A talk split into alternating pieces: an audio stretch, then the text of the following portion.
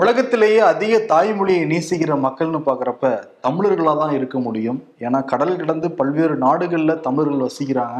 நம்ம எல்லாருக்குமே பெருமை. இருந்தால் கூட அங்கே போய் கூட நம்ம கலாச்சாரத்தை நம்ம மொழியை நம்ம பண்பாடை மறக்காமல் இருக்கிறதுக்கான எல்லா முயற்சியும் எடுத்துக்கிட்டு இருக்காங்க. வீட்டில எல்லாம் அவங்க குழந்தைகள்கிட்ட நீங்கள் தமிழ் தான் பேசணும். ஆங்கிலத்தில் பேசக்கூடாதுன்னு சொல்லிட்டு நிறைய பேர் தாய்மொழி விட்டு போயிடக்கூடாதுங்கிறதுக்கான எல்லா முயற்சியும் எடுத்துட்டு இருக்காங்க. இன்னைக்கு வந்து உலக தாய்மொழி தினம். ஸோ மொழி பற்றுங்கிறது ரொம்ப அவசியமான ஒரு விஷயம்தான். நம்ம கூட இப்போ ஆடியன்ஸோட கனெக்ட் ஆகிருக்குது இந்த மொழினால தான் நம்ம பேசுகிறதுனால தமிழ் மொழியில் பேசுகிறதுனால தான் பல செய்திகள் பல்லாயிரக்கணக்கான பேரை போய் சேர்ந்துக்கிட்டு இருக்கு. இன்னைக்கு தமிழ்நாடு சட்டமன்றத்தில் கூட உறுதிமொழிலாம் எடுத்துக்கிட்டாங்க. நம்ம எல்லா விஷயத்துலையும் தமிழில் கையொப்பமிடணும் பேர் தமிழில் வைக்கணும் அப்படிங்கிற மாதிரி நிறைய உறுதிமொழியை எல்லா சட்டமன்ற உறுப்பினர்களும் எடுத்துக்கிட்டாங்க. நம்மளுமே தாய்மொழியை காப்பாற்றுறதுக்கான உறுதிமொழியை எடுத்துக்கிட்டு இன்னைக்கு ஷோக்குள்ளே போயிடலாம். ஓகே ஷோக்கில் போயிடலாம். வேளாண் பொருட்களுக்கு குறைந்தபட்ச ஆதரவு விலை உள்ளிட்ட ஒன்பது கோரிக்கைகளை வலியுறுத்தி விவசாயிகள் டெல்லியை முற்றுகிட போறோம்னு சொல்லியிருந்தாங்க. பிஜேபி அரசாங்கம் அவங்கள தடுத்து நிப்பாட்டுறதுக்கு காவல்துறை துணை ராணுவம் அவங்கள இறக்கி விட்டது மட்டும் இல்லாமல் ஆயுதங்கள் அதற்கு பிறகு கான்கிரீட் முள்வேலி முட்கள் துப்பாக்கிகள் எல்லாத்தையும் வந்து நிப்பாட்டி வச்சு விவசாயிகள் உள்ள விடாமல் தடுத்துக்கிட்டு இருந்தாங்க. நான்கு கட்ட பேச்சுவார்த்தை நடந்து நான்கு கட்ட பேச்சுவார்த்தையுமே தோல்வியில் முடிஞ்சிருக்கு. இன்னைக்கு நாங்கள் திரும்பவும் டெல்லியை முற்றுகிடாம விட மாட்டோம்னு சொல்லிட்டு கிட்டத்தட்ட பன்னெண்டாயிரம் பேர் பன்னெண்டாயிரம் பேருக்கு மேலே சம்பு பகுதியில் இருக்காங்களாம். இப்போ வந்து மத்திய அரசாங்கம் அந்த மாநில அரசாங்கம் பஞ்சாப் அரசாங்கத்துக்கு உத்தரவு போட்டுருக்காங்க. உள்துறை அமைச்சகத்துலேருந்து கடிதமாக போய்கிட்டு இருக்கு. நீங்கள் வந்து விவசாயிகளை ஒன்று கூட விடக்கூடாது. எல்லாரையும் நீங்கள் கலைச்சி விடணும். சட்ட ஒழுங்கு நீ வந்து காப்பாற்றணும் அவங்களுக்கு வந்து துணை போகக்கூடாதுன்னு சொல்றாங்க. இருந்தால் கூட பஞ்சாப் அரசாங்கம் ஆம் ஆத்மி அரசாங்கம் அங்கே வந்து முதல்வர் பகவந்த் மானே நான்காம் கட்ட பேச்சுவார்த்தையில் கலந்துக்கிட்டாரு வெளிப்படையாகவே தெரியுது. அவர் வந்து இந்த விவசாயிகள் போராட்டத்துக்கு ஆதரவு கொடுக்குறாரு அப்படின்ட்டு. அதனால இன்னும் வந்து ஹரியானா பகுதியிலையும் சரி எல்லா பகுதியிலையுமே கிட்டத்தட்ட ஒரு மூணாயிரம் நாலாயிரம் டிராக்டர்கள் ஒரு பத்து பேருந்துகள்னு சொல்லிட்டு முற்றுகிட்டு இருக்காங்க. திரும்ப அதே மாதிரி ஒரு போர்க்களமான காட்சிகள் தான் அங்க வந்து நடந்துகிட்டு இருக்கு. ஏன்னா அங்க வந்து இப்ப சில இடங்கள்ல நெட்டும் வந்து கட் பண்ணி வச்சிருக்காங்க அன்அஃபிஷியலா அதனால வீடியோவோ இல்ல அவங்க ஒன்று கூட்டுவதோ தடுத்து வச்சிருக்கு டெம்பரவரியா ஆமா அதே மாதிரி கண்ணீர் புகை குண்டுகளை கடுமையா வீசிட்டு இருக்காங்களாம் அந்த ஷம்பு எல்லையில. ஆனா விவசாயிகள் வந்து ஆக்சிஜன் மாஸ்க் எல்லாம் போட்டுட்டு அதை தாண்டி நாங்க வந்து வருவோம். டெல்லி செலவு போராட்டம் தொடருங்கிறத அறிவிச்சிருக்காங்க. இப்போ இந்த போராட்டம் ரொம்ப தீவிரமாகி போலீஸுக்கும் விவசாயிகளுக்கும் ஒரு முட்டல் மோதல் ஆனதுக்கப்புறம் பேச்சுவார்த்தைக்கு திரும்ப வாங்க அப்படின்னு சொல்லி மத்திய அரசுல இருந்து கூப்பிட்டுருக்காங்க. சரி இந்த பேச்சுவார்த்தையில என்ன நடக்குதுங்கிறத நம்ம வெயிட் பண்ணி பார்ப்போம். அந்த பேச்சுவார்த்தை மூலமாக கொஞ்சம் கொஞ்சமா முன்னேறிட்டு தான் இருக்குன்னு தெரியுது. ஏன்னா வேளாண் பொருட்களுக்கு குறைந்தபட்ச ஆதரவு விலை கேட்டிருந்தாங்க இருபத்தி மூணு பொருட்களுக்கு வேணும்னு சொல்லியிருந்தாங்க விவசாயிகள். ம். ஆனா மூன்று பொருட்களுக்கு மட்டும் தான் கொடுக்க முடியும்னு சொல்லியிருந்தாங்க மத்திய அரசு. பருப்பு அப்புறம் பருத்தி அப்புறம் சோளம். மீதி இருக்க இருபது பொருட்களுக்கு வேணும்னு வந்து கேட்குறாங்க பட் அடுத்த கட்ட பேச்சுவார்த்தையில் இன்னொரு மூணு பொருள் ஆட் பண்ணுவாங்க. அப்படி அப்படியே ஏன்னா விவசாயிகள் கோரிக்கை நிறைவேற்றி தான் ஆகணும். ஏன்னா நம்ம ரெண்டாயிரத்தி இருபத்தொன்னுலேயே பார்த்தோம் அவங்க வந்து ரொம்ப ஸ்டபனாக நின்று அந்த மூன்று வேளாண் சட்டங்களை நீக்கினதுக்கு பிறகுதான் ஊருக்கு போய் விவசாயமே பார்க்க ஆரம்பிச்சாங்க. ஆமா. இப்போ இந்த மூணு மூணு பொருளா ஏத்திக்கிட்டே இருந்தாங்கன்னா பேச்சுவார்த்தையா நடத்தி அதுக்குள்ள தேர்தல் தேதி அறிவிச்சிருவாங்கன்னு பாக்குறாங்க போல.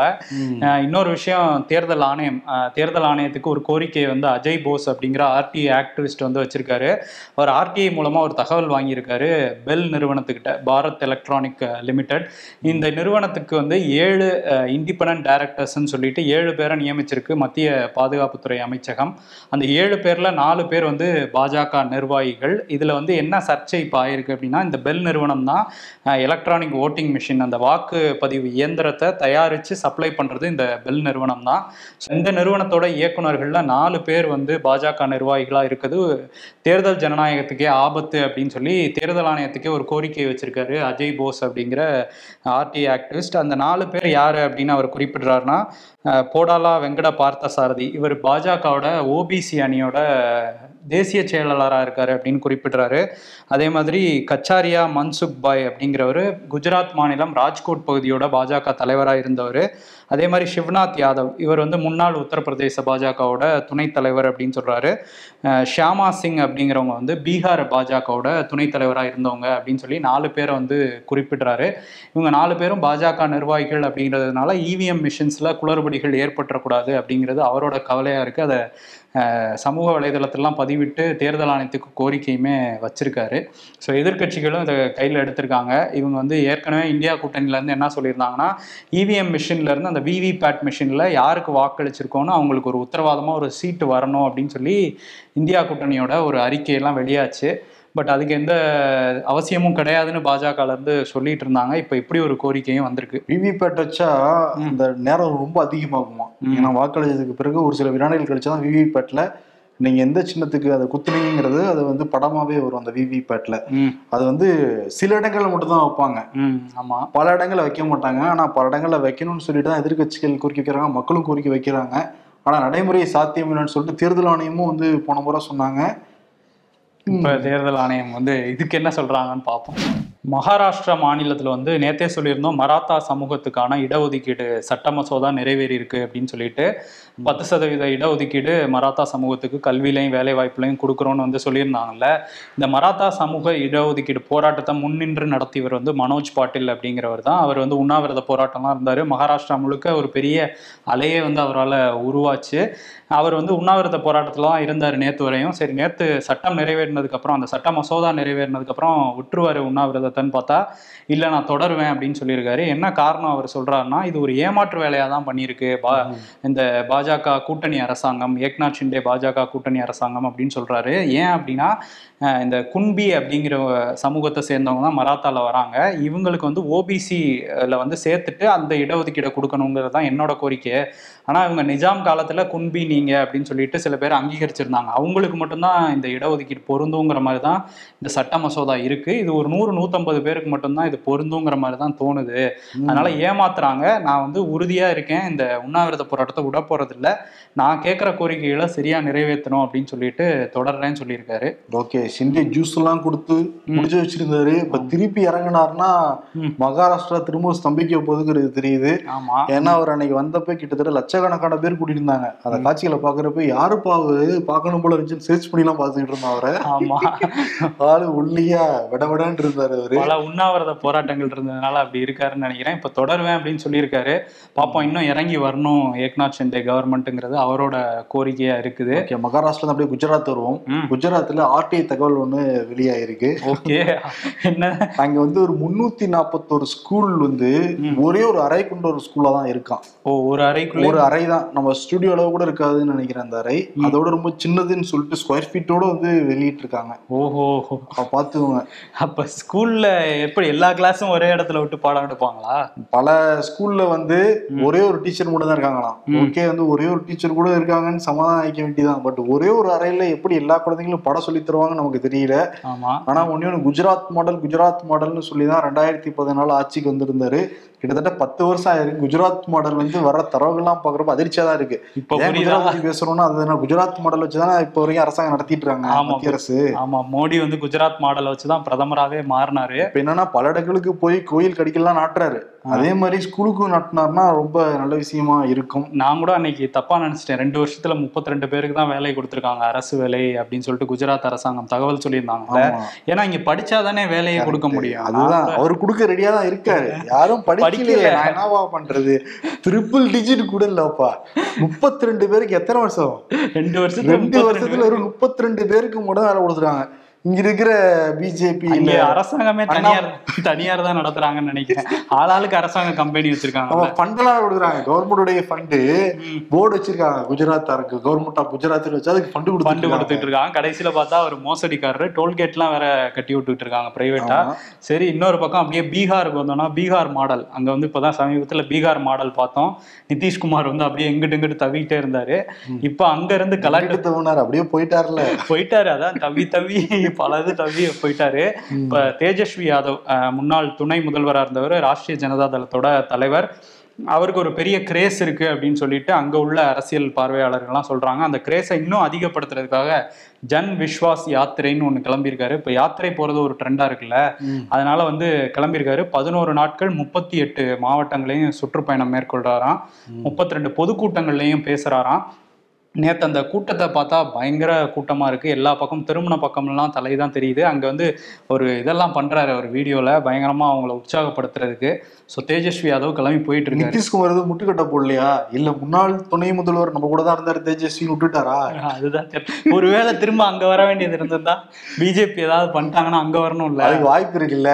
எல்லாம் பார்த்தோம் மூன்று முறை அஞ்சு வருஷத்துக்குள்ளார பதவி ஏத்துக்கிட்டாரு முதல்வரா நிதிஷ்குமார். நாலாவது முறை ஏற்பாரா அப்படிங்கறதான் கேள்வியா இருக்குது. ஆமா இன்னொரு பக்கம் அந்த சண்டிகர் மேயர் தேர்தல்ல நடந்த குளறுபடி உச்சநீதிமன்றமே தானாக முன்வந்து உச்சபட்ச அதிகாரத்தை பயன்படுத்தி இந்திய வரலாற்றிலேயே முதல் முறையாக எப்பயுமே நீதிமன்றம் என்ன சொல்லுவாங்கன்னா மறு எண்ணிக்கைக்கு தான் உத்தரவு போடுவாங்க ஆனா உச்ச நீதிமன்றமே அந்த வாக்கு வந்து அந்த ஐந்து அமர்வு கொண்ட நீதிபதிகள் எண்ணி அவங்க டிக்ளேர் பண்ணாங்க. அந்த காட்சிகள்லாம் அப்பதான் நம்ம முத முதல்ல வந்து பாக்குறோம். இதுல என்னன்னா பிஜேபி மௌனமா இருக்காங்க இந்த விஷயத்துல. யாரும் வாயே திறக்கல. நட்டா வந்து இதே மேயர் தேர்தல்ல பிஜேபி ஜெயிச்சதுன்னு சொன்னப்ப இது மோடி கிடைச்ச வெற்றி. அப்படிலாம் பேசிக்கிட்டு இருந்தாரு. ஆகா இப்ப வந்து வேற மாதிரி இருக்கே அதை கனெக்ட் பண்ணி பார்க்கும்போது. அதான். இப்ப அமைதியா இருக்கு. டிட்டு வரவே நான் இருந்து. மோடி கிடைச்ச வெற்றினா அனில் மாத்துறதுனாலதான் கிடைச்சது. அதுல இன்னொரு விஷயம் பார்க்கணும். இந்த விவகாரம் வெளியானதுக்கு பிறகு சில தினங்களுக்கு அப்புறம் பன்வாரிலால் புரோஹித் அவர் தான் துணைநிலை ஆளுநரா இருந்தாரு சண்டிகர்ல. அவர் தான் பஞ்சாபுடைய ஆளுநராகவும் இருந்தாங்க. எப்படி இங்க தமிழிசை ரெண்டு மாநிலத்துக்கு இருக்காங்களோ ஒரு யூனியன் டெரிட்டரிக்கும் ஒரு ஸ்டேட்டுக்கு இருக்காங்களோ அதே மாதிரி தான் பன்வாரிலால் புரோஹித் ம். தமிழ்நாடு ரொம்ப பரிச்சயமானவர். ரெண்டாயிரத்தி பதினேழுல இருந்து ரெண்டாயிரத்தி இருபத்தி ஒண்ணு வரைக்கும் ஆளுநரா இருந்தாரு. ஆய்வெல்லாம் பண்ண ஆய்வுலாம் பண்ணாரு. இந்த ஆய்வு அங்க பண்ணிருக்கலாம்ல அங்க. உடனடியா ரிசைன் பண்ணிருக்காரு என்னன்னா அனில் யாரோ சொல்லி தானே பண்ணிருக்கணும் நான் வந்து முடிச்சு போடலப்பா ஆளுநருக்கு இதுக்கும். ஓகே. இவர் யாரோ சொல்லி தான் பண்ணிருக்கணும் நிச்சயமாக. ஆனா டக்குனு ரிசைன் பண்றாருன்னு சொல்லிட்டு அங்க இருக்க எதிர்கட்சிகள் பேச ஆரம்பிச்சிருக்காங்க. பேச ஆரம்பிச்சிருக்காங்க. பட் இருந்தா கூட ஆளுநர்களே யாரோ சொல்லி பண்றாங்கன்னு தான் எதிர்க்கட்சிகள் சொல்றாங்க. அது யாரா இருக்கும்? அது தெரியல. ஆனா நிச்சயம் வந்து அனில் எதுவும் அவர் இப்போ தப்பு பண்ணியிருந்தா கூட தப்பு பண்ண தூண்டினவங்களுக்கு அதிக தண்டனை உண்டு. ஆமா விசாரணையில. என்ன சொல்றாங்கன்னா ஆம் ஆத்மி கட்சியை சேர்ந்தவங்க. இந்தியா ஒன்னு ஃபார்ம் ஆகி முதல் தேர்தலே அதுதான். ஆம் ஆத்மி காங்கிரஸும் ஒன்றிணைஞ்சு போடுறோம். அதுதான் அதுல. விடக்கூடாது. எப்படியாவது இந்த கூட்டணியை ஒழிச்சு விடணும். ஏன்னா இதுல ஜெயிச்சிட்டோம்னு சொல்லிட்டு இந்தியா ஃபுல்லா அந்த பரவி என்ன பண்ணிட்டு பிஜேபி. அணில் வச்சு ஒரு ஸ்கெட்சை போட்டுருக்குன்னு சொல்லிட்டு ஆம் ஆத்மில இருந்து சொல்றாங்க. ஆனா பாரு கடைசியில உச்சநீதிமன்ற ஸ்கெட்ச் போட்டாங்க. சண்டிகர் மேயர் அந்த இதுவே வந்து ஒரு ஆயிரம் கோடி மதிப்பிலான ஒரு இதுதான். அதுவும் வருஷத்துக்கு ஒருத்தர் மாறிக்கிட்டே இருப்பாங்களா அங்க மேயர்? இப்ப. நம்ம அஞ்சு வருஷத்துக்கு ஒரு மேயர் பாக்குறோம்ல அங்க வருஷத்துக்கு ஒரு மேயர் மாத்துவாங்க. இப்பவே இதுல மூணு மாசம் முடிஞ்சு போச்சு. இப்ப அடுத்து இருக்க போறவங்க ஏழு எட்டு மாசம் தான் இருக்க போறாங்க. அதுக்கு இவ்வளவு பெரிய கூத்து நடத்தி வச்சிருக்கு பிஜேபி. ஆமா. பிஜேபி இல்ல அணில் நடத்தி வச்சிருக்காருமா? அனிலும் பிஜேபியும் வேற வேற ப்ரோ நம்ம மட்டும் ஏதாவது சொல்லி. ஒம்புல தும்புல மாட்டிக்க கூடாது நம்ம. இன்னொரு பக்கம் பாத்தியா அந்த ஸ்டெர்லைட் விவகாரம். ஸ்டெர்லைட் விவகாரம் வந்து உச்சநீதிமன்றத்துல போயிட்டு இருக்குது அங்க என்ன சொல்லியிருக்காங்க உச்சநீதிமன்றம் அப்படின்னா இந்த தேசிய நலனுக்காக இந்த ஆலையை திரும்ப திறக்கலாமா? ஒருவேளை இது திறக்கலாம் அப்படின்னா ஒரு நிபுணர் குழுவை மத் மாநில அரசோட ஒப்புதலோட ஏற்படுத்தலாம் அப்படிங்கிற மாதிரி அந்த குழு ஆராய்ஞ்சு திறக்கிறதுக்கான வேலைகளை பார்க்கலாங்கிற மாதிரி ஒரு பரிந்துரையை வந்து பண்ணியிருந்தாங்க உச்சநீதிமன்றம். அதுக்கு வந்து இங்கே மார்க்சிஸ்ட் கம்யூனிஸ்டோட தலைவர் கே பாலகிருஷ்ணன் வந்து கடும் எதிர்ப்பை வந்து பதிவு பண்ணியிருக்காரு. ஏன்னா ஏற்கனவே தமிழ்நாடு அரசு சார்பில் சொல்லிட்டாங்க. எங்களுக்கு வேணாம் இந்த ஆலை அப்படிங்கிறத கட்டாயமா சொல்லிட்டாங்க. அப்புறமும் இந்த பரிந்துரை அப்படிங்கிறது நியாயமற்றது அப்படின்னு சொல்லியிருக்காரு. அஹ், இன்னொன்னு அது இந்த துப்பாக்கி சூடு எல்லாம் நடந்தது. ஒரு பதிமூணு பேர் உயிரிழந்தாங்க. இந்த ஆலை இருக்கக்கூடாது அப்படின்னு சொல்லிட்டு அவங்களோட உயிரெல்லாம் புறந்தள்ளுற மாதிரி இருக்கு உச்சநீதிமன்றத்தோட பரிந்துரை. அதனால உச்சநீதிமன்றம் இந்த பரிந்துரைகளை கேன்சல் பண்ணணும். தமிழ்நாடு அரசும் இதை ஏற்றுக்க கூடாது அப்படின்னு சொல்லியிருந்தாரு. இன்னைக்கு அந்த வழக்கு வந்து விசாரணைக்கு வந்தது. அப்போ ஸ்டெர்லைட் ஆலை ஆலை தரப்புல இருந்து என்ன சொல்றாங்கன்னா இந்த தாமிர உற்பத்திக்கு வந்து வெளிநாட்டு சதியெல்லாம் இருக்கு. இந்தியாவில் யாரும் வந்து உருவாக்கக்கூடாதுன்னு நினைக்கிறாங்க. அதனால தான் இந்த ஆலையை மூட வைக்கிறாங்க. வெளிநாட்டு சதி இது அப்படின்னு சொல்லியிருந்தாங்க. தமிழ்நாடு அரசு தரப்புல இந்த ஆலைனால கழிவுகள் வெளியேறி அதனால நிலத்தடி நீரே பாதிப்பு அடைஞ்சிருச்சு. அங்கே குடிக்கவே முடியாது அந்த நிலத்தடி நீரை அப்படின்லாம் சொல்லி வாதம் வச்சுக்கிட்டு இருக்காங்க. ஸோ இறுதியில தான் தெரியும். உச்சநீதிமன்றத்தோட மூத்த வழக்கறிஞர் ஃபாலி நாரிமன் இவர் வந்து பல வழக்குகள் வந்து வெற்றிகரமாக சந்திச்சிருக்காரு. இங்கே முன்னாள் முதல்வர் ஜெயலலிதாவோட ஜாமீன் வழக்கு போபால் விஷய வாயு வாயு வழக்குன்னு பல வழக்குகள் இவர் வந்து சந்திச்சிருக்காரு. இவர் வந்து ராஜ்யசபா எம்பியாக இருந்திருக்காரு. வழக்கறிஞர்கள் சங்கத்தோட தலைவராக இருந்திருக்காரு இந்திய வழக்கறிஞர்கள் சங்கத்துக்கு. பத்மபூஷன் பத்ம விபூஷன் நிறைய விருதுகள் வாங்கியிருக்காரு. இந்தியாவிலே ஒரு முக்கியமான சட்ட நிபுணராக வந்து இருந்தார். இவர் தன்னோட தொண்ணூத்தைந்தாவது வயதில் வயது மூர்ப்பு காரணமாக வந்து மரணம் அடைஞ்சிருக்காரு. அவருக்கு இங்கே தமிழ்நாடு முதலமைச்சர் தொடங்கி பிரதமர்லேருந்து எல்லாருமே வந்து இரங்கல் பதிவு பண்ணிட்டு இருக்காங்க. நம்மளுமே வந்து இரங்கலை பதிவு பண்ணிக்கலாம். திமுக கூட்டணியிலிருந்து கட்சிகள் வெளியேறும் சொல்லிட்டு ஆருடம் சொல்லியிருக்காரு எடப்பாடி பழனிசாமி இப்படிதான் அமாவாசைன்னு கணக்கு வச்சுக்கிட்டு இருந்தாப்புல ஆருடம் அமாவாசை. கடைசியில் இருபத்தி ஏழு அமாவாசை வரப்ப பாருங்க ஒரே நாடு ஒரே தேர்தல் வருது. இல்ல அது இப்பதான் வருதுன்னு நினைக்கிறேன். இந்த இருபத்தி ரெண்டாயிரத்தி இருபத்தி நாலு தேர்தலை ஒட்டி தான் வருது. அவர் என்ன சொல்லியிருந்தாரு? ஒரே நாடு ஒரே தேர்தல் வரும்.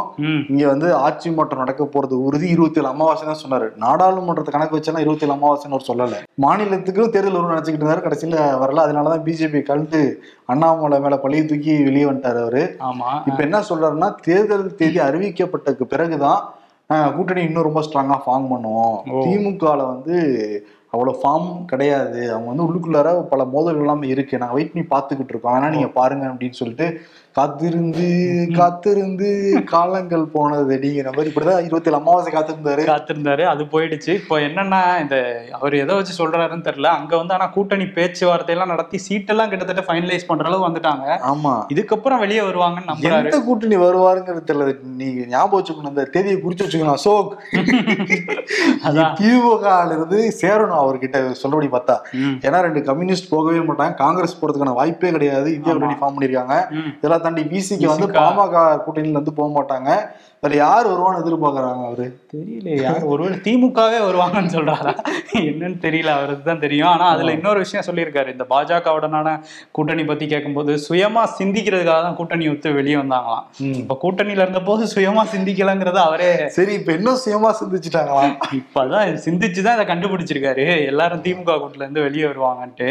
அதனால கண்டுபிடிச்சிருக்காரு. எப்படிங்கிறது பொறுத்திருந்து பார்க்கலாம். அதே அதே மாதிரி ஜெயக்குமார். ஆமா முன்னாள் அமைச்சர் ஜெயக்குமார் வந்து என்ன சொல்லியிருக்காருன்னா வாரிசு அரசியல்ல என் மகன் சீட்டு கேட்கறது வராது அப்படின்னு சொல்லியிருக்காரு. நம்ம பேட்டிகள்லயுமே அதை சொல்லியிருக்காரு. இன்னைக்கு அதை திரும்ப சொல்லியிருக்காரு. ஸோ ஜெயவர்தன் வந்து சீட்டு கேட்கிறாரு அப்படிங்கிறது தெரியுது. ஆமா தென் சென்னை தொகுதியை குறி வச்சிருக்காங்க ரெண்டாயிரத்தி பத்தொன்பதுலயே போட்டிட்டாரு ஜெயவர்தன். ஆனா தோல்வி அடைஞ்சாரு ரெண்டாயிரத்தி பதினாலுல போட்டிட்டு வெற்றி பெற்றாரு. எம்பியெல்லாம் இருந்தாரு. சரி என்ன கணக்குல சொல்றாருன்னா ஜெயக்குமார் ஜெயலலிதா தானே கையெழுத்து போட்டாங்க. ரெண்டாயிரத்தி பதினாலுல. அதனால அது வாரிசு அரசியல்ல வராது அப்படிங்கிறாங்க. இன்னொன்னு சரி இங்க கலைஞர் மட்டும் அவர் தான் கலைஞர் தான் கையெழுத்து போட்டிருப்பாரு. அவர் பையனுக்கு போட்டிருக்காருல்ல.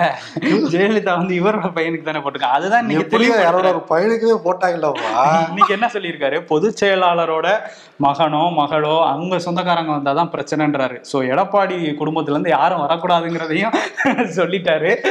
சோ அதனால நோட் பண்ணுங்க எடப்பாடி சார். எடப்பாடி ஓகே. இன்னொரு பக்கம் நாம் தமிழர் கட்சி. அவங்க தான் முதல் முதல்ல தமிழ்நாட்டுல வேட்பாளர்களை கிட்டத்தட்ட பாதி தொகுதிகள் மேல அறிவிச்சிருக்காங்க. ஆமா கிட்டத்தட்ட இருபது தொகுதிகளுக்கு வந்து அறிவிச்சிட்டாங்க. அதிகாரப்பூர்வமா இருபது தொகுதிகளுக்கு வந்துருச்சு. இருந்தா கூட ஒரு முப்பது தொகுதிகள் கிட்ட வேட்பாளர் வந்து முடிவு பண்ணி வச்சிருக்காங்க. சில இடங்கள்ல ஃபர்ஸ்ட் அறிவிச்சால மாத்துனது அந்த மாதிரியான குளறுபடிகள்லாம் நடந்தா கூட அறிவிச்சு வேலையை ஆரம்பிச்சிட்டாரு சீமான். ஆனா அவர் வந்து இன்னும் கரும்பு விவசாயி சின்னத்துக்கு தான் ஓட்டு கேட்டுட்டு இருக்காரு. கரும்பு விவசாயி சின்னம் வேற ஒரு மாநில கட்சிக்கு வந்து கொடுத்துட்டாங்க. பட் ஆனா இன்னும் வந்து அவர் இதுக்கு தான் ஓட்டு போடுங்கன்னு சொல்லிட்டு இருக்காரு. பட் தேர்தல் ஆணையத்திலயும் முறையிட்டு இருக்காங்களாம். பார்ப்போம் என்ன கிடைக்குது அப்படின்ட்டு. அதே மாதிரி வானதி சீனிவாசன் கோவை தெற்கு எம்எல்ஏ. அவங்க வந்து எம்எல்ஏ அலுவலகத்துல போறப்ப ஊ லாபம்னு எழுதிட்டு தான் உள்ள போனாங்க. தன லாபம்? அதுக்கு வந்து இப்போ ஒரு வெற்றி கிடைச்சிருக்கு. நான் சொல்றது ஐஎஸ்ஓ முத்திரை கிடைச்சிருக்குப்பா. ரெண்டாயிரத்தி பதினொன்னுல முதலமைச்சர் குஜராத்துடைய முதலமைச்சர் நரேந்திர மோடி இருந்தப்ப அவருடைய அலுவலகத்துக்கு ஐஎஸ்ஓ வாங்கியிருந்தாராம். ஓ ரெண்டாயிரத்தி பதினொன்னுலயா? ரெண்டாயிரத்தி பதினொன்னுல அந்த சமயத்துல. மூணு வருஷம் கழிச்சு பிரதமர் ஆனாரு. சரி. சொல்லுங்க. ஆனா பிரதமர் அலுவலகத்துல ஐஎஸ்ஓ வாங்க மறந்துட்டாரு. ஆனா இவங்க என்ன பண்ணிருக்காங்கன்னா இவங்க கட்சி அலுவலகத்துக்கு இவங்க எம்எல்ஏ அலுவலகத்துக்கு ஐஎஸ்ஓ வாங்கியிருக்காங்க. ஐஎஸ்ஓ தரச்சான்றுங்கிறது ஒரு உலகத்துல ஒரு சிறப்பு வாய்ந்த நிறைய டேர்ம்ஸ் அண்ட் கண்டிஷன் எல்லாமே இருக்கிறதுக்கு அதை வச்சுதான் கொடுப்பாங்க. அப்படி என்ன சிறப்பு வாய்ந்த இடம் அது? அது வந்து நல்லா கிளீனா இருக்கணும். எல்லா ஃபெசிலிட்டிஸ் இருக்கணும்னு சொல்லி நிறைய டேர்ம்ஸ் இருக்கும் அதுல. அதுல வாங்கிருக்காங்களாம். வாங்கிட்டு தமிழ்நாட்டிலேயே முதல் முதல்ல எம்எல்ஏ அலுவலகத்துக்கு ஐஎஸ்ஓ வாங்கின ஒரே நபர் நான் தான். அது. பாஜக எம்எல்ஏவும் இருக்கேன். தேசிய மகளிர் அணி தலைவியாவும் இருக்கேன். எனக்கு ரொம்ப பெருமைன்னு சொல்லிட்டு அப்பாவு கிட்ட போய் அந்த சர்டிபிகேட் கொடுத்து. வாழ்த்து வாங்கியிருக்காங்க ஓ முதல்வர்கிட்ட கொடுத்து வாழ்த்துவாங்களையா சரி வாங்கியிருக்காங்க. ஆனா வந்து இப்போ அவர் வந்து ரெண்டாயிரத்தி இருந்து மூணு வருஷத்துல பிரதமர் ஆயிட்டாரு. இவங்க இப்ப வாய்ப்பு இருக்கோ? ஐஎஸ்ஓ வாங்கியிருக்காங்க. ஐஎஸ்ஓ வாங்கியிருக்காங்க. பொறுத்திருந்து பார்க்கலாம். ஏன்னா பிஜேபியில யார் எங்க வேணாலும் போறோம் யாருக்கு தெரியும் நமக்கு. இன்னொரு பக்கம் கமலை தோக்கடிச்சாங்கல்ல. இன்னைக்கு வந்து கமல் கட்சி ஆரம்பிச்சு ஏழாவது வருடம் தொடங்குது. ஏழு வருஷம் ஓடிடுச்சா? டக்குன்னு ஏழு வருஷம் போயிடுச்சு. ராமநாதபுரத்துல இப்பதான் மீட்டிங் போட்ட மாதிரி இருந்துச்சுப்பா. விக்ரம் ஒரு நாலஞ்சு படம் நடிச்சிருக்காரு. நடுவுல ஏழு ஏழு வருஷம் பிக் பாஸ் வந்திருக்கு. பிக் பாஸ் வந்திருக்கு. ஏழு சீசன் கரெக்டா ஏழு சீசன் வந்திருக்கு. ஏழா எட்டான்னு தெரியல ஆனா வந்திருக்கு. ஏழு சீசன் தான் நினைக்கிறேன். கன்ஃபியூஸ் ஆயிடுச்சு இந்த டைம் சரி ஓகே. இன்னைக்கு வந்து அவரோட கட்சிக்காரங்கிட்ட எல்லாம் பேசுறப்ப இன்னைக்கு தான் ரெண்டு நாள் கழிச்சு நல்ல செய்தி சொல்றேன் நல்ல செய்தி என்னன்னு கேட்டா அதை கூட்டணி பற்றி அவர் பேசல. ஆனா விஜய் அரசியலை பத்தி வந்து பேசியிருக்காரு. அதுக்கு முன்னாடி என்ன சொல்லியிருந்தாருன்னா யாருமே முழுநீர் அரசியல்வாதியா இருக்க முடியாது. எட்டு மணி நேரம் வந்து தூங்கணும் எட்டு மணி நேரம் வந்து வேலை செய்யணும். நாலு மணி நேரம் குடும்பத்துல இருக்கணும். இதுல எப்படி நீங்க வந்து ஒருத்தரை ஒரு இதுல ஃபிக்ஸ் பண்ணுவீங்கிறாங்க? எட்டு மணி நேரம் தூங்கணுமா? ஜிலாம் ரெண்டு மணி நேரம் தாங்க தூங்குறாரு. இதுல என்ன எனக்கு புரியலன்னா எட்டு மணி நேரம் தூங்குறப்ப தூங்குறப்ப நம்ம அப்பாவுக்கு நம்ம மகனா இல்லாம போயிடுவோமா? இல்ல நம்ம அப்பா இல்லாம போயிடுவோமா? எப்பயும் அதே பொசிஷன் தானே நம்ம நிக்கிறோம். இல்ல உனக்கு நான் ஃப்ரெண்டா இல்லாம போயிடுவேனா? என்ன எட்டு மணி நேரம் நான் தூங்குற வரும் டாட்டா தூங்கும் போது நீங்க. உங்க நிலையை வந்து மறந்து அதை மெய் மறந்து தூங்கும் போது நீங்க எதுவுமாவே இருக்க மாட்டீங்க. சரி நான் தூங்குறேன். நீ என்னை எழுப்புறப்ப என்னன்னு எழுப்புற? ஃப்ரெண்டு கேட்டு போயிருவியா அது நீங்க உணர மாட்டீங்கன்னு அவர் சொல்றாரு. அவர் சொன்னா ஒரு புரியாத மாதிரி இருக்கும். ஆனா அதுல பல அர்த்தம் இருக்குங்கிறியா? அர்த்தம்லாம் இருக்காது. ஏன்னா விஜய் வந்து அந்த அர்த்தம் இருக்காதா? சரி விஜய். வெற்றி கழகம். விஜய் வெற்றி கழகம் ஆரம்பிக்கிறப்ப நான் முழு நேரம் விஜய் வெற்றி கழகம். தமிழக வெற்றி கழகம். பாத்தீங்கன்னா உங்களே அவரை மாதிரி பேச வச்சுட்டாரு. சொல்லுங்க. தமிழக வெற்றி கழகம் ஆரம்பிக்கிறப்ப அந்த கடைசி பேரால நான் முழு நேரமா வரேன். பகுதி நேரம் வாங்க மாட்டேன் சொல்லி இன்டெரக்டா தான் கமல்ஹாசன் ஒரு குத்து குத்தி இருந்தாரு அது நான் தான் டைரக்டா வந்து சொல்லியிருக்காரு இன்னைக்கு. அதுல மக்களை வேற பழி சொல்லியிருக்காரு. நீங்களே முழு நேர குடிமகன்கள் கிடையாது. நாற்பது சதவீதம் பேர் ஓட்டே போடுறது இல்ல அப்படின்லாம் சொல்லியிருக்காரு. கோயிலுக்கு தோத்துட்டாருல அது இன்னும் அந்த வழி இருக்கு போல இருக்கு. ஆனா ராஜ்யசபா எம்பி ஆக்கலாமாங்கிற ஒரு யோசனை இருக்கான் ஓ ஏன்னா நின்னா ஜெயிக்க முடியாது? இல்ல என்ன காரணம்னா சென்னை வந்து திமுக கண்ட்ரோல இருக்கணும்னு நினைக்கிறாங்க திமுக. மக்கள் நீதி மையத்தை கொடுத்தா மக்கள் நீதி மையம் டார்ச் வேற தேர்தல் ஆணையத்துல வாங்கி வச்சிருக்காங்க. இப்ப டார்ச்சுக்கு அந்த ஓ- ஓட்டை பழக்கப்படுத்தணுமான்னு திமுக நினைக்கிறாங்க சரி எப்படி இருந்தாலும் நம்ம சென்னையில ஜெயிச்சிருவோம். அவருக்கு ராஜ்யசபா கொடுக்கலாமோ? அது பேச்சுவார்த்தைகள் எல்லாமே ப்ராபபிலிட்டி போட்டு போட்டு பார்ப்பாங்கல்ல. ப்ராபபிலிட்டி தான் எல்லாம் போட்டு பார்த்துட்டு இருக்காங்க. ஒருவேளை எடப்பாடி சொன்ன ப்ராபபிலிட்டி இதை வச்சுதான் சொல்றாரா? மானியமா அதெல்லாம் வாய்ப்பு இல்லப்பா. ஏன்னா அவர் வந்து யாத்திரை ராகுல் கூட ஒண்ணா போய் நடந்துட்டு வந்தாரு டெல்லியில. கோட் சூட்லாம் போட்டு. இன்னைக்கு கூட மத்திய அரசை தாக்கி வந்து தொடர்ச்சியா பேசியிருக்காரு. விவசாயிகளுக்கு வந்து எதிரி மாதிரி ட்ரீட் பண்றாங்க அப்படின்லாம் பேசிட்டு இருந்தாரு. அப்புறம் அந்த பத்திரிகையாளர் சந்திப்புல தான் விஜயை பத்தி கேள்வி கேட்டாங்க. விஜயோட கூட்டணி வைப்பீங்களா அப்படின்லாம் கேள்வி கேட்கும்போது தான் அரசியல் வந்தப்போ வாழ்த்து தெரிவிச்ச முதல் நபர் அவர் தானாமே. ஆமா ஆனா நான் இப்படியும் சொல்லுவாரு. அப்படின்னு சொல்லுவாரு. அது வந்து அவரோட சம்பந்தம். அதான் கேட்டாங்க. அவர் முழு நேரமா வராரு சினிமா விட்டுட்டுன்னு. அது அவர் பாணி இது என் பாணி அப்படின்னு சொல்லி அவரவர் பாணியில் அவரவர் பயணிப்போம். பயணிப்போம் பிக் பாஸ் சிக்கு புக்கு சிக்கு புக்கு பிக் பாஸ் சிக்கு புக்கா? அது விளையாடுறது இல்ல. சரி ஓகே அப்படிதானப்பா வரும் அந்த டோனு ஆமா இன்னொரு விஷயம் என்னன்னா இங்க மெரினா கடற்கரையில கலைஞர் நினைவிடம் இருக்கு. அது வந்து புனரமைப்பு பணிகள்லாம் நடந்துட்டு இருந்தது. முழுமையா அந்த கட்டடம் வந்து முடியாம இருந்தது. இப்போ முழுமையா முடிச்சிட்டாங்க. அது பிப்ரவரி இருபத்தாறாம் தேதி திறந்து வைக்கிறார் முதலமைச்சர் மு க ஸ்டாலின். கடந்த ரெண்டு மூணு நாட்களா சமூக வலைதளத்துல சேலத்துடைய முன்னாள் ஒன்றிய செயலாளர் ராஜு அப்படிங்கிறவர் வந்து சேலத்துடைய சேலம் மாநகர் மாவட்ட செயலர் வெங்கடேசன் முன்னாள் எம்எல்ஏ மேலே நிறையா புகார்லாம் கொடுத்துருந்தாரு. எடப்பாடின்னு நான் சொல்லியிருக்கேன்னு சொன்னார். அதுக்கு பிறகு எடப்பாடி பழனிசாமி கட்சியிலிருந்தே ராஜு வந்து தூக்கிட்டாரு. ராஜு வந்து ஒரு ப்ரெஸ் மீட்டில் சொல்கிறப்ப கூவத்தூர் என்ன நடந்துச்சுன்னு சொல்லிட்டு சில நடிகை பேர்லாம் சொன்னார். அவர் சொல்லிட்டாங்க ஒரே கூத்து தான் அடிச்சாங்க இவங்க. நல்லா ச சரக்கும் பெண்களையும் வச்சு கும்மாளம் போட்டாங்கிற மாதிரி சில ஸ்டேட்மெண்ட்லாம் விட்டுருந்தாரு. அதற்கு பிறகு சமூக வலைதளத்துல அந்த பேரோடையே வந்து வைரல் ஆச்சு. இப்போ என்னன்னா வந்து நிறைய பேர் கண்டனம் தெரிவிச்சிட்டு இருக்காங்க. குறிப்பா திரையுலகத்துல இருந்து எல்லாம் கொதிச்சு போயிருக்காங்க. நடிகர் சேரன் மன்சூர் அலிகான் அதற்கு பிறகு நடிகர் விஷால் அதே மாதிரி கஸ்தூரி திரிஷா வந்து நான் வழக்கு போடுவேங்கிற மாதிரி சொல்லியிருக்காங்க. ம் ஆமா சொல்லியிருக்காங்க. இப்போ வந்து அவர் மாத்தி பேசிட்டு இருக்காரு. நான் அப்படி சொல்லல அவங்கள மாதிரி அப்படின்னு தான் சொன்னேன் அப்படின்னு. கருணாஸ் பேரெல்லாம் வேற அதுல அடிபட்டு இருந்ததுனால ஒரு விவாதமா போயிட்டு இருக்கு பட் ஆரோக்கியமான விஷயம் இல்லை இது. தொடர்ச்சியா பெண்களை வந்து பொது வெளியில அவங்கள ஒரு அட்டென்ஷன் சீக்கிங்காக போற போக்கில் ஒருத்தர் மேல வந்து அவதூறு பரப்பிட்டு போறது ஏத்துக்கவே முடியாது இல்ல. அதை கேட்கறப்பே நமக்கே வந்து என்ன இந்த மாதிரிலாம் அரசியல்வாதிகள் இருக்காங்களோன்னு தோணுச்சு. ஒரு ஒன்றிச்சலாக இருந்திருக்காரு. அடுத்து எம்எல்ஏ எம்பிஆர் எல்லாம் திட்டம்லாம் போட்டிருக்காராம். இப்ப இவரெல்லாம் ஆனார்னா என் நாட்டோட லட்சணம் அப்படிங்கிறது தெரியும் மச்சான் ஒரு கையெழுத்துல தடை பண்ணிட்டோம்டா. நீட்டையா? பஞ்சு மிட்டாய. ஹலோ போலீஸ் ஸ்டேஷன் இங்க ஒரு பாய் சீத்தாப்பழம் விற்கிறாரு எங்க மனசை புண்படுத்திட்டாரு அப்படின்ட்டு இருக்காங்க. அதிக சீட் கேட்டு நிர்பந்திக்க மாட்டோம் ஜி கே வாசன். பாஜக பி லைக் எடுத்துக்கோங்க. எவ்வளவு சீட்டு வேணாலும் எடுத்துக்கோங்க. யாரு வேணாம்னு சொன்னா. உள்ளூர் தெருக்களில் பெரும்பாலும் தெருநாய்கள் வேகத்தடையாக செயல்படுகின்றன. ஆக்சுவலி இந்த திருநாய்த்துள்ள ஆமா, தமிழ்நாடு முழுக்க இருக்குன்னு நினைக்கிறேன். அரசியல்ல இதெல்லாம் சாதாரணமாப்பா. வருண் ம். இன்னைக்கு விருது யாரு கொடுக்கலாம்? யாருக்கு வேணா கொடுக்கலாம். நீங்க சொல்லுங்க. என்ன போனை பார்த்துட்டு இருக்கீங்க? விருது கொடுக்குறேன்ட்டு. விருது வந்து இன்னைக்கு நான் கொடுக்க போறது இல்ல. நம்ம நேர்கள் தான் கொடுக்க போறாங்க. நம்ம இம்பர்ஃபெக்ட் ஷோ சேனல்ல எடப்பாடி பழனிசாமிக்கு விருது தர போறோங்கிறத சொல்லியிருந்தோம். நாலு சாய்ஸ் வந்து கொடுத்திருந்தோம். காத்திருந்து காத்திருந்து காலங்கள் போனதடி. பாட்டாவே பட்டா படிச்சிருங்க. சரிப்பா. அடுத்து காத்திருப்போம். அமாவாசை நெருங்கிடுச்சு. ஆடி போய் ஆவணி வந்தா.